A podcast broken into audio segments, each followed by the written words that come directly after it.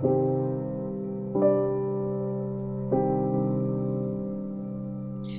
there, mucho gusto, and welcome to another episode of Detective Writer. I'm your host, Sally, aka Detective Writer, and today I am super, super excited to introduce all of you to a brand new guest, fellow author, and, and retired federal agent, Bruce Sackman. Bruce, thank you so much for being here. I'm super, super excited. Thank you so much. Well, I'm excited as well, and I'm certainly looking forward to uh, telling my story to everyone. Yes, of course. I definitely love to know a little bit about it. Like, what was your inspiration for writing? What really got you into writing a book? I definitely love to hear about your federal agent experience. Like, I'd love to hear a lot about it. Yeah, well, um, I was very, very fortunate because um, I was in law enforcement, but in a particular law enforcement that was dedicated to helping our nation's heroes. I was the special agent in charge of the U.S. Department of Veterans Affairs Office of Inspector General for the Northeast. And what that big title means is that I was responsible for all criminal investigations involving the VA, including their hospitals and outpatient clinics from West Virginia to Maine. And there were many, many facilities there. And the hospitals in particular, you know, hospitals are like big cities I mean, they do a, a lot of procurement from the most complex scientific equipment down to simple diapers and band aids and everything in between. They have a lot of narcotics. They have nuclear radiation. So a lot of things can go wrong. And it was my responsibility to do the investigations every time things went wrong. And I had really a huge smorgasbord of cases, if you will, to pick and choose from, whether it be bribery or contract fraud, procurement fraud, uh, drug diversion, um, stealing medical equipment, um, losing uh, personal information, people trying to steal medical information. It was a really big inventory of cases to pick and choose from. But then one day, my sort of my life and my career changed when I got um, asked to investigate a case of a physician who was intentionally murdering his patients. And I'm not talking about like a Dr. Kevorkian, I'm talking about a physician who was murdering his patients. And that's something I had never done. And that's what started me on this journey and sort of a diversion of my career to investigate doctors and nurses who intentionally murder their patients. And I've num- done a number of these cases around the world. Well, I was also the president of uh, an organization called the Society of Professional Investigators in New York. And one day I was introduced um, to an audience, and they said, Well, Bruce Sackman, you know, he's an expert on investigating medical serial killers and two authors in the audience, their ears perked up and they said, We have to talk to this guy. Oh, wow. And the next thing you know, they, they approached me and they said, Well, how would you like to do a book on this? And I'm really glad they did because, as you probably know, it's very, very difficult. It is. For someone who has never published anything to get a book published by a publisher. I mean, you could self publish, but to actually have a publisher and an agent and you've never written anything before is very, very difficult. I mean, my my agent tells me that he would get something like a hundred thousand submissions a year on people who want to get books published. So he keeps reminding me how lucky I was to yeah get a book published. Well, these two guys, one of them was a former prosecutor, and one of them was a reporter for both CNN and New York Post. They had published books before, so they had a history. And without them, I don't think my book would have ever been published on its own. So, one of the things I advise people, and of course, a lot of people in law enforcement want to do books, but it's very, very difficult if you've never published anything before to do it on your own. I was fortunate enough to hook up with two people that had a successful track record of writing and publishing books.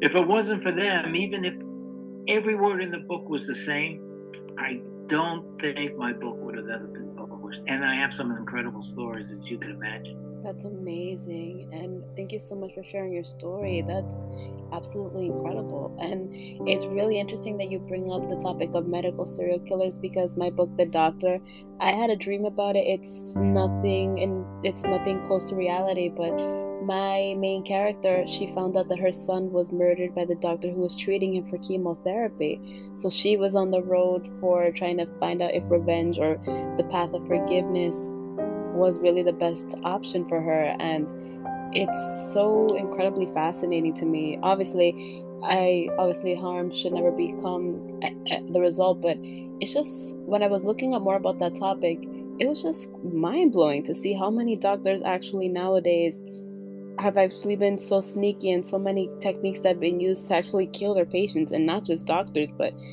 um, nurses. I, I even think of a of a syndrome called proxy syndrome or something like that, where yeah, you're deliberately getting someone sleep. Proxy. You're deliberately getting someone sick just to care for them. So it's like yes. the and that, that I, it's mind blowing. It is. That is probably the number one reason. Um, and I'm no psychiatrist or psychologist, but this is what I've learned over the years. That Munchausen syndrome by proxy is probably the number one, but not exclusive, the number one reason why a, a number of medical serial killers actually kill their patients.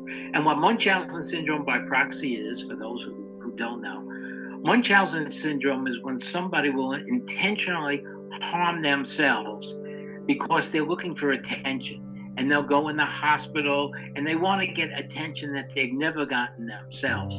And the way they get attention, as a matter of fact, you know, in the VA, we had somebody very interesting we called him Major Munchausen. And this oh, wow. is what he would do he would research a particular ailment that doctors were studying at a particular hospital. And he would learn what all the symptoms were. And then he would go into that hospital and say he had all those symptoms. And the doctors would go, Eureka, we found the patient that we always wanted. Oh and they would run all these tests and he would get all this attention. Then after a while, the doctors would say, wait a minute, there's something wrong here. You know, all these tests are coming up negative. This guy really doesn't have this. And then he would leave the hospital and go on to the next hospital and go on to the next hospital. And he travels from the West Coast to the East Coast always claiming he had a particular ailment that he knew doctors were studying because he wanted the attention. And, and that's Munchausen And this is not really similar to hypochondria, right? Where basically, you know, you think no, you have no, everything. No, not at all. No, no, no, no. He knew he didn't have these ailments. All right. He wasn't he wasn't thinking he had these ailments like hypochondria. He actually knew that he was lying, but he wanted to get attention. So he did anything he could to try to convince these doctors they should take him in as a patient and give him all the attention he wanted. So that's Munchausen syndrome. Now, Munchausen syndrome by proxy, sometimes we see when a mother will intentionally harm a child and bring that child into the hospital medical uh, facility and say, Oh, I'm such a caring parent. I care so much about my child. My child is exhibiting this. My child is exhibiting that. And many times they're not, but they just want that attention. So now let's move forward to doctors and nurses who we believe suffer from this Munchausen syndrome. I think my doctor did. Not not my real life doctor, the doctor in my book. Oh. Really so what happens is that a number of them, particularly nurses, they never really got the attention in their life that they wanted. They didn't get the attention growing up. When they were in school, they usually just average, so they're really dying for attention. So, how are they going to get attention? Well, when you look in many of their evaluations, you see they're like average nurses, except when it comes to a code. And a code meaning that all of a sudden some patient goes into a cardiac arrest and the crash cart comes running in, and the doctors and nurses start working on the patient And that's when these people excel. Because what they do is they try to show off to their coworkers what an outstanding caregiver they are. Remember, I had one medical serial killer. Her name was Kristen Gilbert. And the doctors at the hospital would say, you know, if I ever coded, I would want Kristen Gilbert there. She starts taking charge. She starts barking orders to the young interns that are scared out of their mind. But meanwhile, she caused the code. Oh she gosh. caused the code because she wanted to get this attention. And this is true throughout the world. Throughout the world. There's a nurse in Germany that killed over 100 patients this way. Oh, the numbers are just horrific. You know, one of the big differences between a traditional serial killer and a medical serial killers, the traditional serial killers, maybe they kill six or seven people. But they're actually amateurs compared to my serial killers. The average kills somewhere between 30 and 60 people. I mean, a number of them have killed over 100 patients. In fact, one in England, Dr. Harold Shipman, killed over 300 people. That's just, that's really interesting that you bring that up because I would have thought that the real difference between traditional and medical serial killers is that medical serial killers obviously like they work in the medical field so they would know what kills someone faster or what gets someone to code faster versus a traditional serial killer they just like they wouldn't know what to to use but that's Well, you know what? You have to ask yourself a couple of questions. Like, if you're so inclined to commit a series of murders, hopefully no one here is what uh, what profession and what location might you choose? Well, you might want to choose a profession that has the power of life and death over someone. What professions do we know have that? Well, police officers and some serial killers have masqueraded themselves as police officers. Well, what other professions do we know have uh, that power of life and death? How about working with a group of people that have taken an oath to save lives? So, who's going to believe that in a group of people so dedicated, that have dedicated their lives to saving other lives, there's going to be somebody in that group that may intentionally want to take lives? It's almost hospital believing. Look, the overwhelming majority of healthcare professionals are the most honest, hardworking, dedicated people, compassionate people you'd ever want to meet. So, who's going to believe that somebody in that group that has spent years studying and has taken an oath to save lives is actually intentionally taking lives? How about working? How about this? How about working in a location where the victim and the family trust you implicitly? Listen to that nurse, sweetheart. Listen to that doctor. You know they have your best interest in mind. And of course, 99.9% of the time, they do have your best interest in mind, thankfully right? And if you, and oh, look, have you ever gone into emergency room and Yeah. see a big construction worker who's terrified of that little nurse coming over to him with that needle? You know, we find that the strong and the assertive on the outside are kind of the meek and mild on the inside. They don't ask questions, they don't challenge. You look, you just want to get better, all right? yeah You know, how about working in a field where there's a shortage of professionals? You know, there's a real mm-hmm. nursing shortage throughout the United States. It's a very tough profession. yeah You have to be strong, you have to be smart, you have to be compassionate. They have a very high burnout rate. So, you know what? If we didn't do such a great job in their background investigation, well, excuse me. Well, Look, we even found that anybody. You know, in some parts of the country, it's almost impossible Yeah. sometimes to find people. So we sometimes, especially during a pandemic, we have to kind of take whatever we could get. exactly Yeah, how about working in a place where death is a common everyday occurrence? Somebody dies in a hospital. Is there going to be a big investigation? Or a nursing home? Death is a common everyday occurrence, right? yeah How about working in a place where you work alone at night? You ever been to hospital ward at three o'clock in the morning? There's usually not much activity going on. Maybe there's a nurse and nurse's aide, and I could take that curtain and put that curtain around me and the patient, and nobody's going to really see what's going on. You know, with these HIPAA laws, there are really no cameras uh, in the rooms, that you're not going to be able to see what's going on. So I could pretty do uh, whatever I want. This sounds exactly like the plot of my book in a way. The, the doctor, he was getting away with so many crimes, and it wasn't until my private detective, Sasha Thomas, that she discovered it in hospital files that she's like, something is very fishy. Well, look, think about it. You know, how about working in an environment that the police are unfamiliar with? Look, most cops don't become cops because they're good in chemistry and biology, right?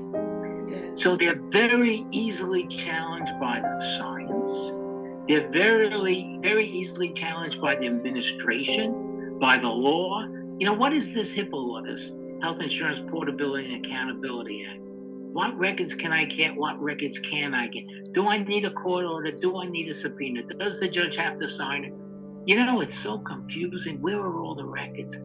You know, I have so many other cases. I really don't want to go in a hospital and do an investigation in a hospital if I don't have to. And you know, what about what about if the, the patient cries out, Oh, that nurse is trying to kill me? Oh, we hear that all the time in the hospital. We don't pay any attention to that. In fact, if they keep saying that, we're just going to make a little note in their chart that's saying they're suffering from the numerous effects of all the narcotics and drugs that they're under, and they're starting to hallucinate. Yeah. Then, of course, the doctor's not trying to kill them; they're just hallucinating, right? And this, there's a real, real, real condition about this. It's real condition, um, and there's been many articles about it. Let me just catch the name here.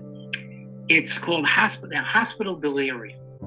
Now, what hospital delirium is, if you're under the uh, the effects of numerous uh, medications, you can start to hallucinate and think that your doctor's killing you. All right. So this seems like a pretty good place to work if you're so inclined to commit a series of murders, right? So what do you do then? You got the perfect job, the perfect location.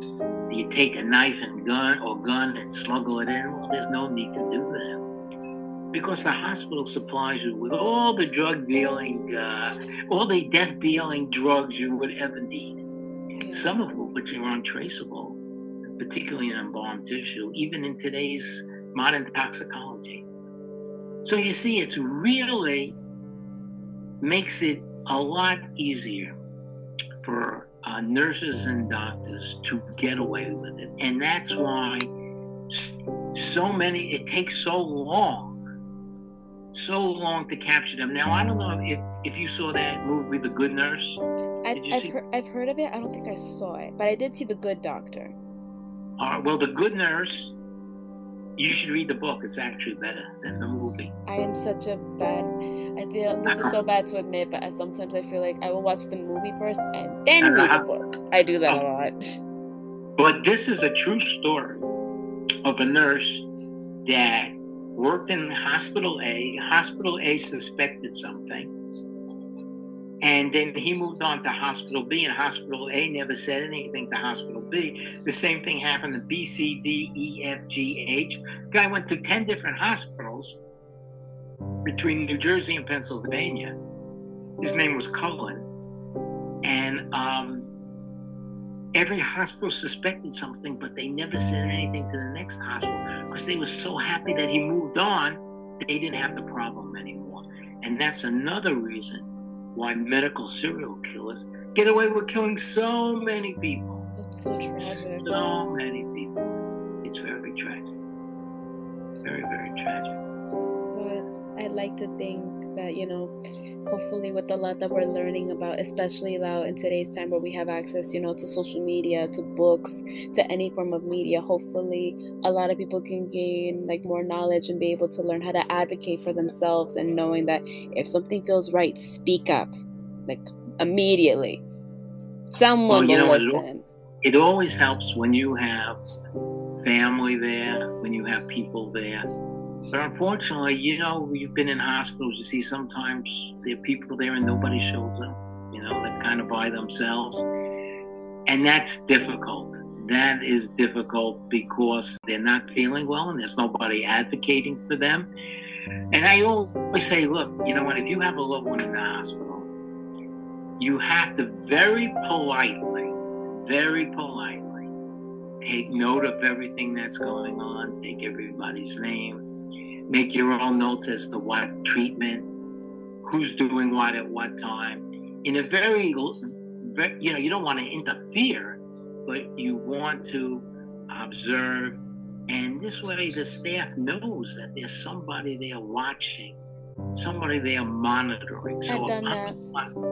If I'm inclined to kill somebody, I'm not going to kill that person. I'll kill somebody that very rarely gets a visitor. That's alone most of the time. You know, um, that would be much, much easier to target. But um, there are, you know, victims all over the world, thousands of victims, um, and all the wep- the murder weapon is always a drug that's available in the hospital. Insulin is a very popular murder weapon, but also um, epinephrine, which is adrenaline, speeds up the heart and can kill you.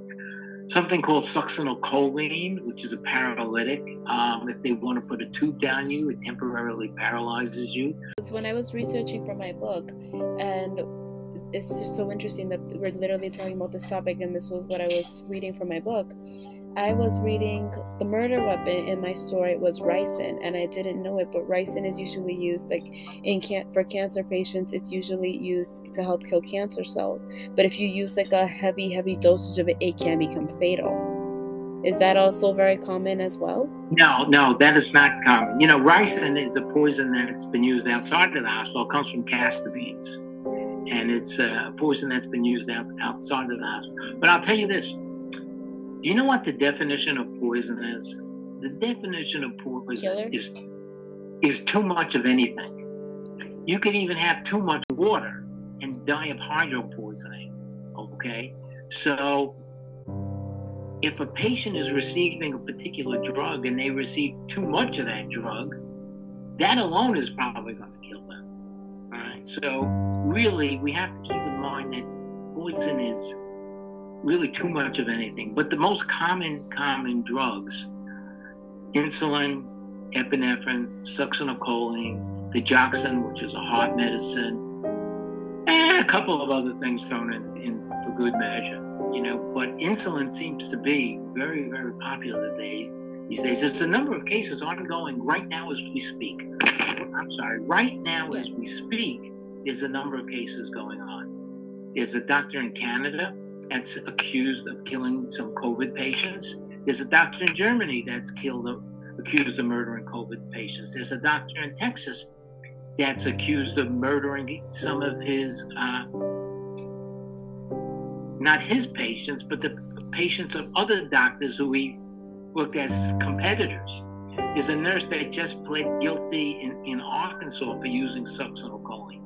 So there are more cases ongoing now than ever before. I like to think that it's a good thing because like the more obviously nobody should ever be harmed or killed, but I like to think that with more it, that is being brought awareness, hopefully people can realize that you know doctors there are many doctors and nurses police officers that are good people but you should always be cautious and not even only in a medical setting but sometimes if you're going out late at night or if you're like on the subway late at night or anything. It's always best to just be because you never know what can happen. Never know.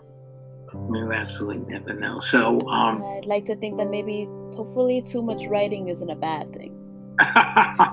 because I so, I'm a, so I'm a bookworm. So so my first book, because I have I'm coming out with a third now. My first book is Behind the Murder Curtain and that's the true story of doctors and nurses who murdered patients at the veterans That's my first book. The second book is The Art of Investigation, which is a collection of stories by investigators um, detailing how they became successful in the investigative community.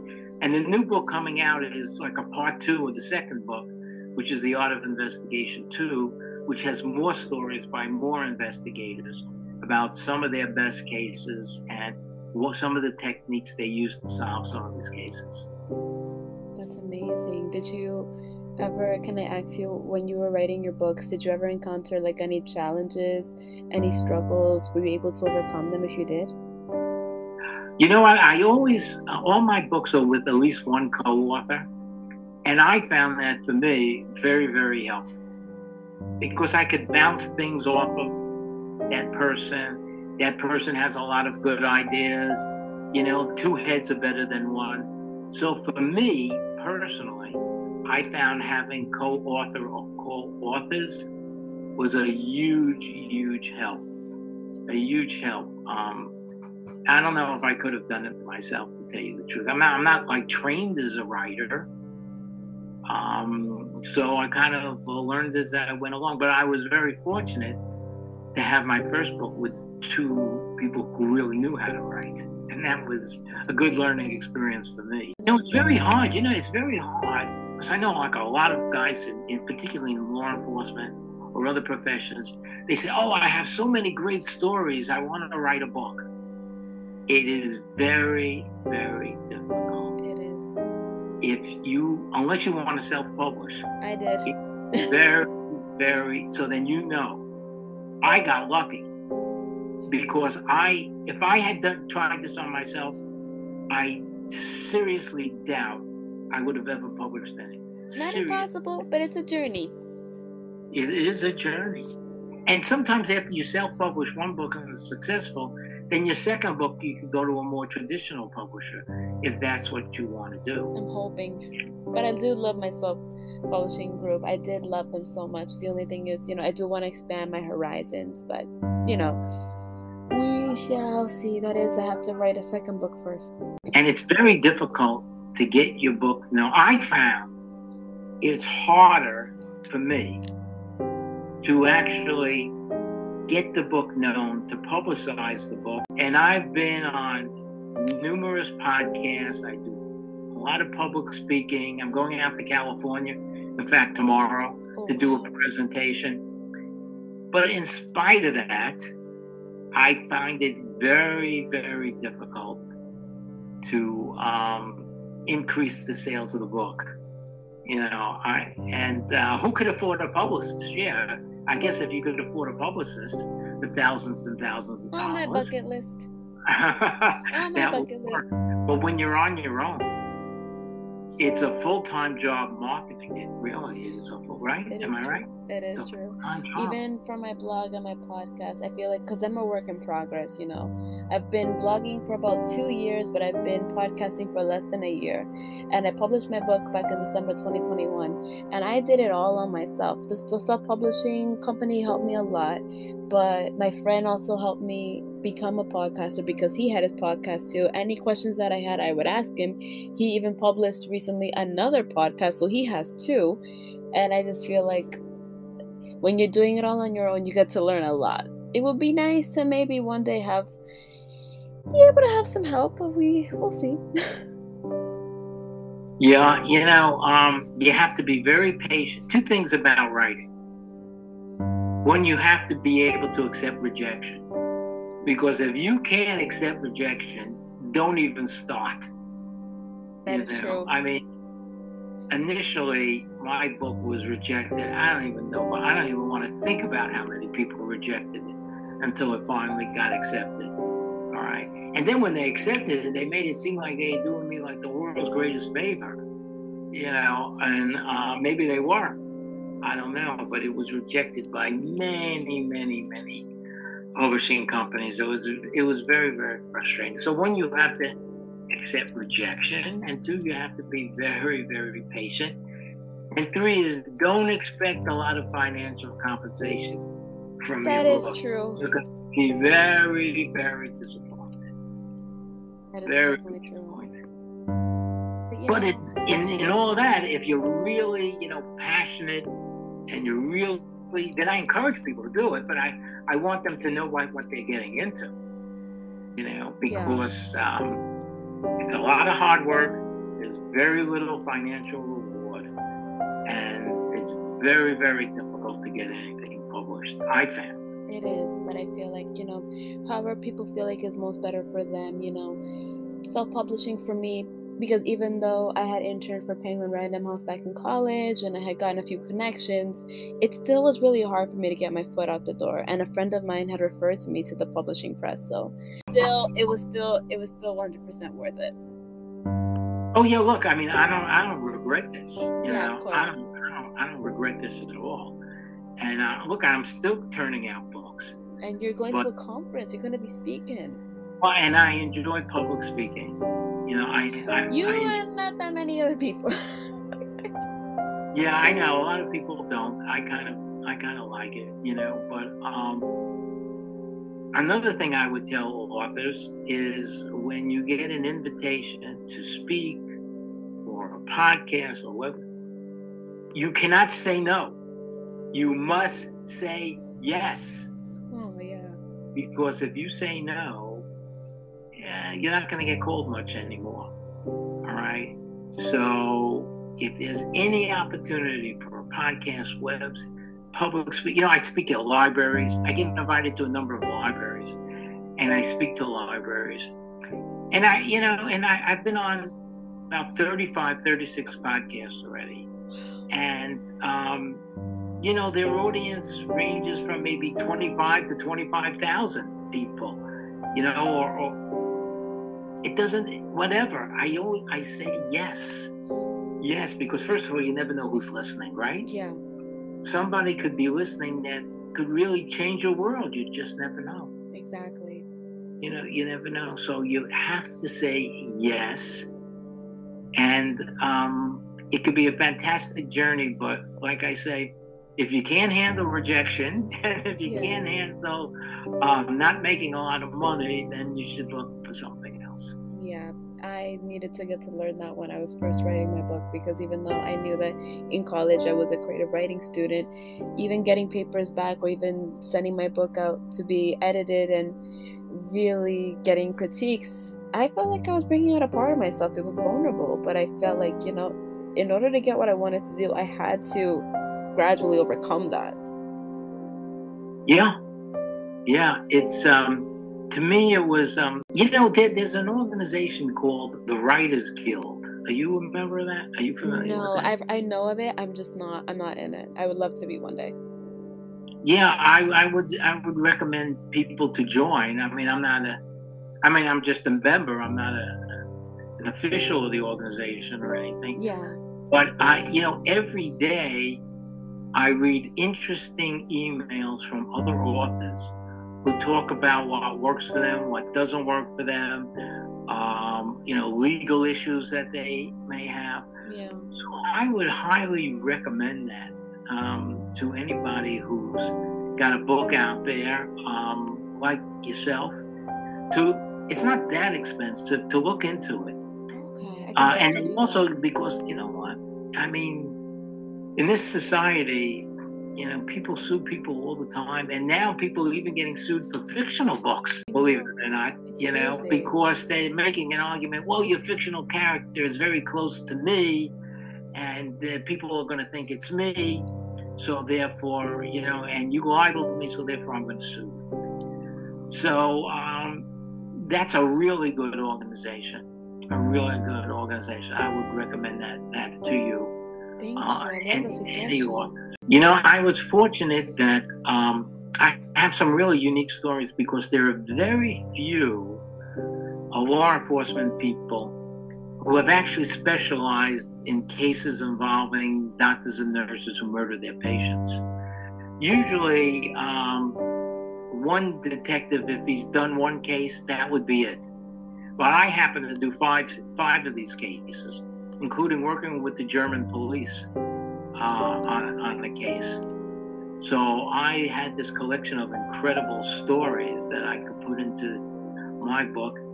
I had this one case in Albany involving a, a doctor who uh, altered medical records to put people into research studies that he was conducting because he couldn't find enough people to put into the study. So I'll give you an example. Yeah, of course. He's doing a particular cancer study, and he needs 10 people that have this particular cancer.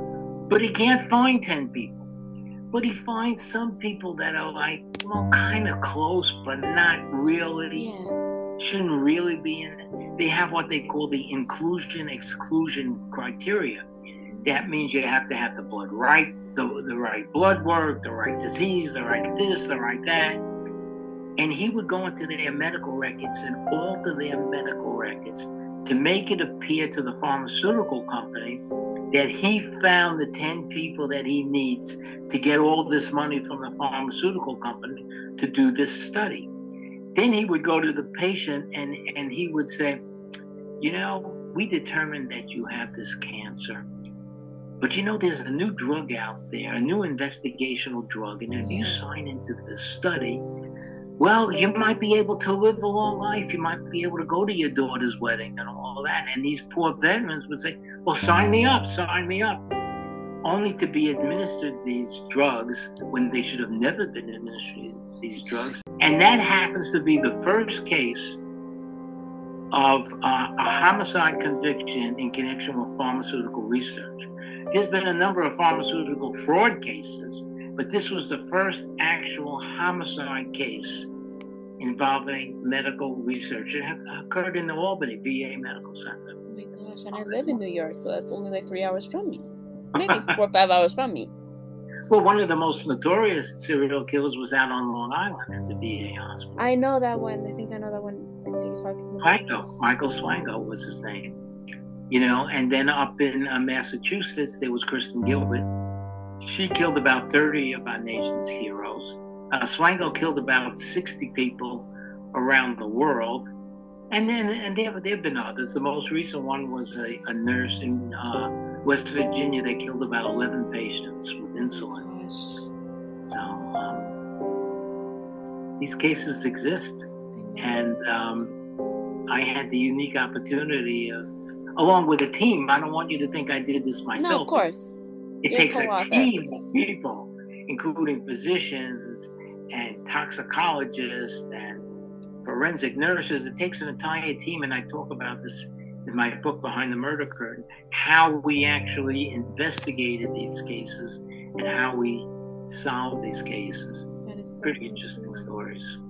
It's absolutely mind blowing. And I would think, you know, like where you're where you where one should expect to feel safe is in the hospital in a doctor's office or in a police station. It's just i can't even imagine what could be going through someone's mind to want to cause harm to someone else. Yeah. You know um, look i always looked at hospitals as sort of a sanctuary from crime you know? You go to a hospital oh did i lose you? No you did no you didn't. I'm still here my camera. Okay so you, you go to a hospital after you're a victim of crime. You don't go to a hospital to first become a victim of crime. Exactly. You know, so to me, a hospital was always a sanctuary from crime, a place where you're safe. After the crime is committed, that's where you go. You don't go first then. And then there's a crime right there at the hospital. You know, but um,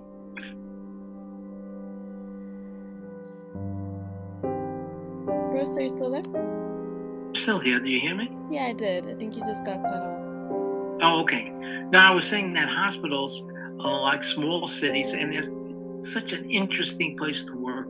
You know, um, if you're the director of a hospital, you have a lot on your plate. You do. You know, not only the health and safety of your patients and staff, which is obviously number one, but you have the security of all these medical records. You know, you want to keep them secure. You don't want anybody to get a hold of it.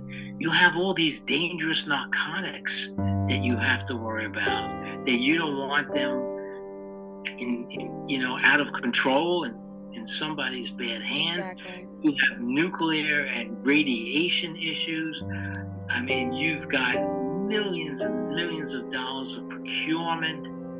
It's a very tough business to make and to make money because you're not going to make money with Medicare and Medicaid alone. I can tell you that. I know. I know. You know, many of the bigger hospitals actually they make money two ways. One is through research, you know, research grants, and the other is donations.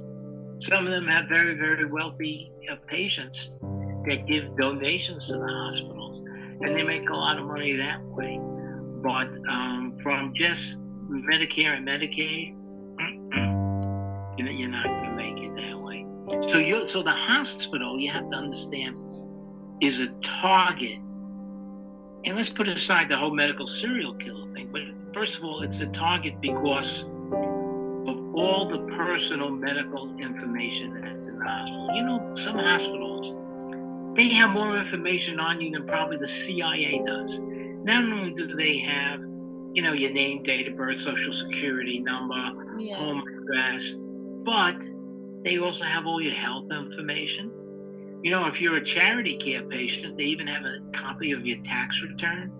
So look at all this private information they have, and it's in different locations in the hospital. Now, if you're a hacker, right, if you're trying to get in and get that personal information, you're going to attack the hospitals. And many hospitals, many hospitals have been under attack by uh, people who want to get ransomware. They want money and they want your medical information. So a number of hospitals have spent millions of dollars on cyber defense because they're so afraid, based on other hospitals actually getting hacked into it, that they're going to lose access to their medical records. Now, there's a case in Germany right now where a hospital got hacked and the doctors did not have access to the patient's medical records. So if you're a patient, let's say you're about to go into surgery or something, all of a sudden my screen goes blank. I don't have your medical records in front of me. Well, what happened was there was a patient in an ambulance and he was headed to the hospital, the nearest hospital. All of a sudden the ambulance gets a call and they say, You can't come to this hospital. We can't access our medical records you have to take the patient to another hospital about 30 miles away. And the patient dies because it took so long to get to that second hospital. You see, so medical identity theft is a terrible, terrible, it terrible is. crime. And like as you say, Bruce, it just makes me really think about what could be going through someone's mind. And I try not to judge anyone, but it's like what could be possibly going through someone's mind that anyone would think it's okay to want to cause harm, to steal, to rob, or to even kill people? Like, I don't know. You must you must have maybe some sort of answer as to like what is it like that gives someone maybe the thrill or feeling like it's okay to do any of these things. Yeah, you know, there are there are a number of reasons. It, when we talk about the medical serial killers, of course, we talked about Munchausen syndrome by proxy. Yeah. And some of them just have this insatiable need to have the power of life and death over someone. They just crave that power. It's power they never had before. It's the ultimate power to them. And they just enjoy the fact that they could kill people and nobody even questions them. You know, after a while, one medical serial killer actually thought he was ordained by God himself because he was killing people and nobody was questioning him. Yeah. So if nobody's questioning him, maybe, you know, it's not so crazy to think, well, maybe you are. I killed 15 people and nobody even questioned me about it gee, maybe I am ordained by the Almighty to do this, he would say, you know. And then there are other reasons sometimes, believe it or not. There's, we actually have cases of greed. You know, um, this doctor in England, um, he would kill a patient, and then he, the way he got caught is he changed the will to make himself the beneficiary of the patient's estate. That wasn't very no way. Oh yeah, yeah. And then what we've seen recently, we, have seen a couple of things. One is we see this is the case in uh, Texas where the doctor says, you know, I'm really the smartest doctor here. I'm really the best doctor here. They don't appreciate me. You know, they're always coming after me. They just took away my, my privileges. This hospital can't run without me. I'll start taking out some other patients from some other doctors, and I'll show them that they can't live without me, that I'm really the best doctor here. Yeah, That, That's what went on in Texas right now. So there are a number of reasons out there. Really a number of reasons why why it happens. Sometimes people start out as good doctors and nurses, and then they develop drug problems and money problems, and they kind of go downhill from there.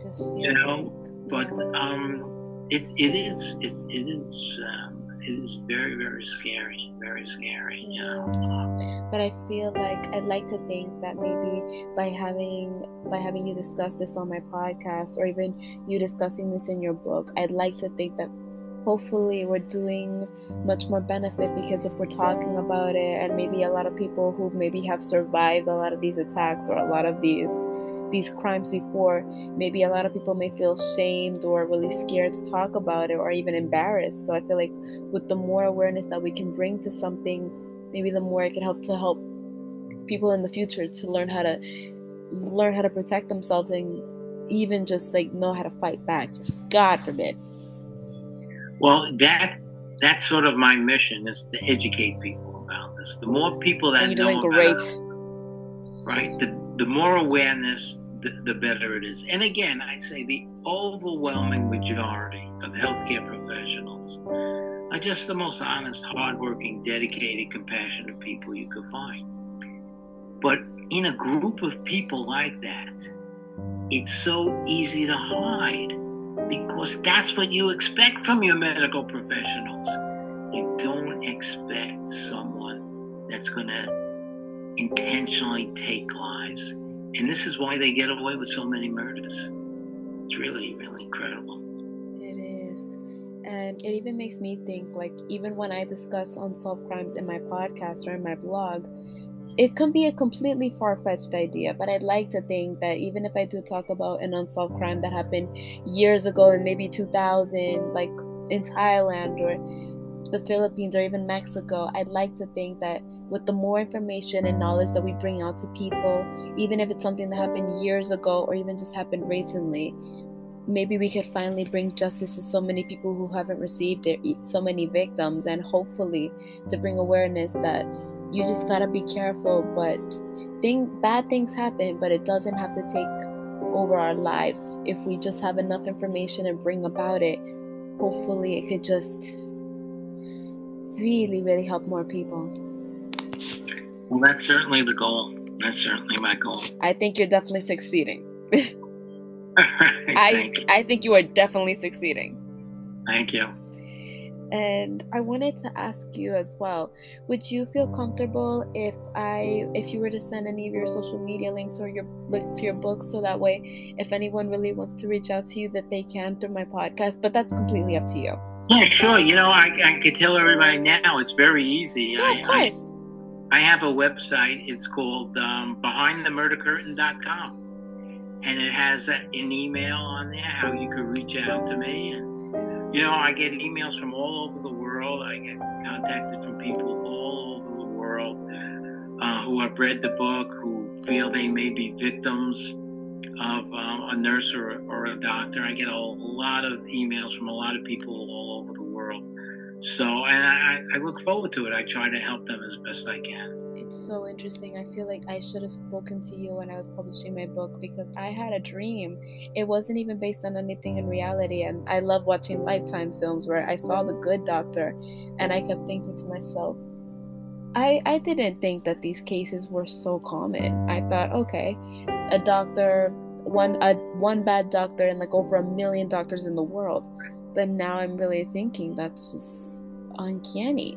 It's completely Well, we have no idea what the real number is because they kill so many people before an investigation even begins. And like you saw in, in that show, The Good Nurse, and this was true in other I'm cases. gonna watch it after this. Yeah, you'll see how he worked in one hospital and then another hospital and another hospital. And some of those hospitals did some pretty good investigations and they figured out what he was doing, but they were so happy he left that they didn't say anything to the next hospital, his new employer, and they didn't say anything to the police at all. And in fact, when the police finally came around, they didn't even want to cooperate with the police because the last thing any hospital wants is a reputation that they had a serial killer working I can imagine. So they're so happy if they suspect somebody, if they just move on. And then it's somebody else's problem, not theirs. That's, oh gosh. And it's really interesting that you say that because I would think that God willing, someone can come forward and just say, yes, there was this this person this is what they did this is what they chose to do. Because in my book just to make research alone i had no idea where to start. I had to basically think okay in a movie setting the doctor would try to cover up his tracks and then the the private detective who was my main character finds in like a alleyway or like in a, a file room she finds out everything. And there's so many hidden clues as to so many things but i didn't want to just reveal it off the top of my head but i had never seen a situation like where a doctor was deliberately trying to harm someone so i feel like i needed to talk to you bruce maybe if i make a sequel you might know exactly how to help i swear well, you know um it's, it's, it's very uh, interesting because usually by the time the police come, there's no crime scene like you see on CSI. Oh yeah, I love that show. The patient is usually not in the hospital. In fact, many times the patient is dead and buried. Know, and it's very, very. These cases are very difficult to make. They're very expensive to make. It takes a team of investigators to make the cases, and they're very time consuming and take a very long time. Now, the police departments don't have the manpower or the money or even the interest, especially when the director of the hospital will say something like this um, Well, thank you very much, officer, for your concern. You know, we looked into this matter and we had some of our best doctors and nurses review this matter. And we came up with the conclusion that all these patients expired as a direct result of their natural disease processes.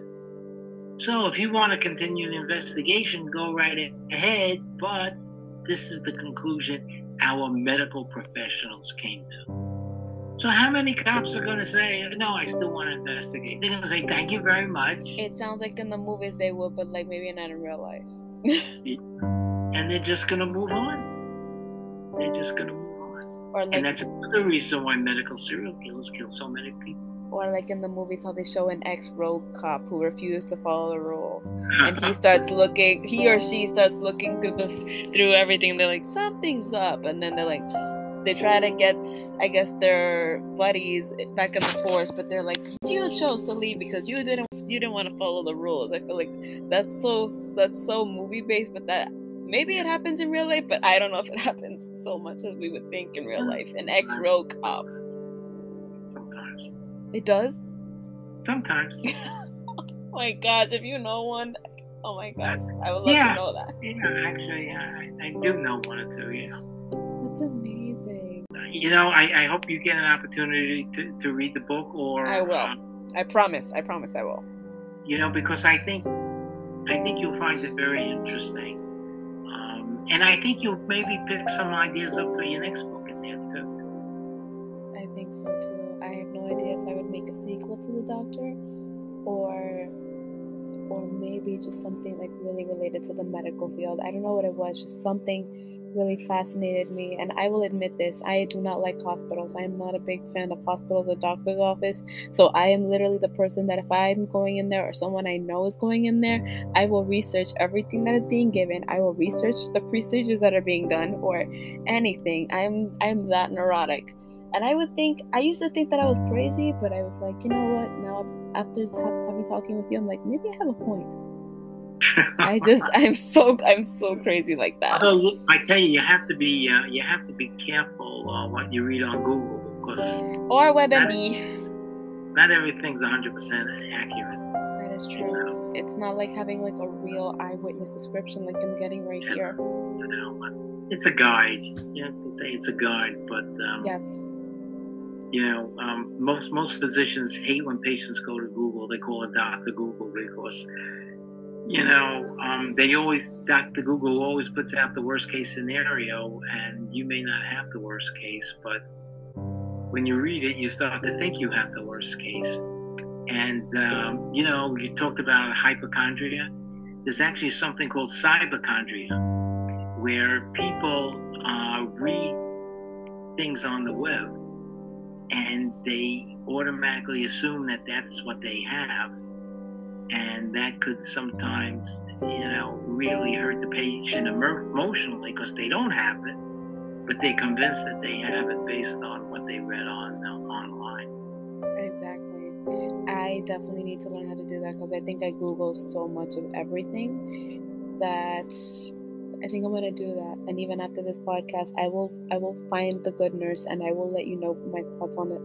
Maybe okay. another episode if we if you want to schedule another one. All right, very good. Oh my gosh. All right. Well, I'm off to California. My gosh, I've only been there for one day, and I still remember it like it was yesterday. And it was in November. So please oh. enjoy that sun for me. All right. Thank you very much. Yes, thank you so much again, Bruce. It was an absolute pleasure. It was truly, I'm so grateful that you were here. Um, uh, yeah, for, for me too. I enjoyed it very much. And this episode should be coming out in a few weeks, but I will definitely let you know. And yeah, those... just an email and yeah, of course. I, of course going to happen, okay? Definitely. And for those of you who have been listening to this podcast, thank you so much for tuning in. I hope you all have a great day, afternoon, morning, evening, or night, wherever you are in the world. Please stay tuned for next week. And until then, keep on sleuthing.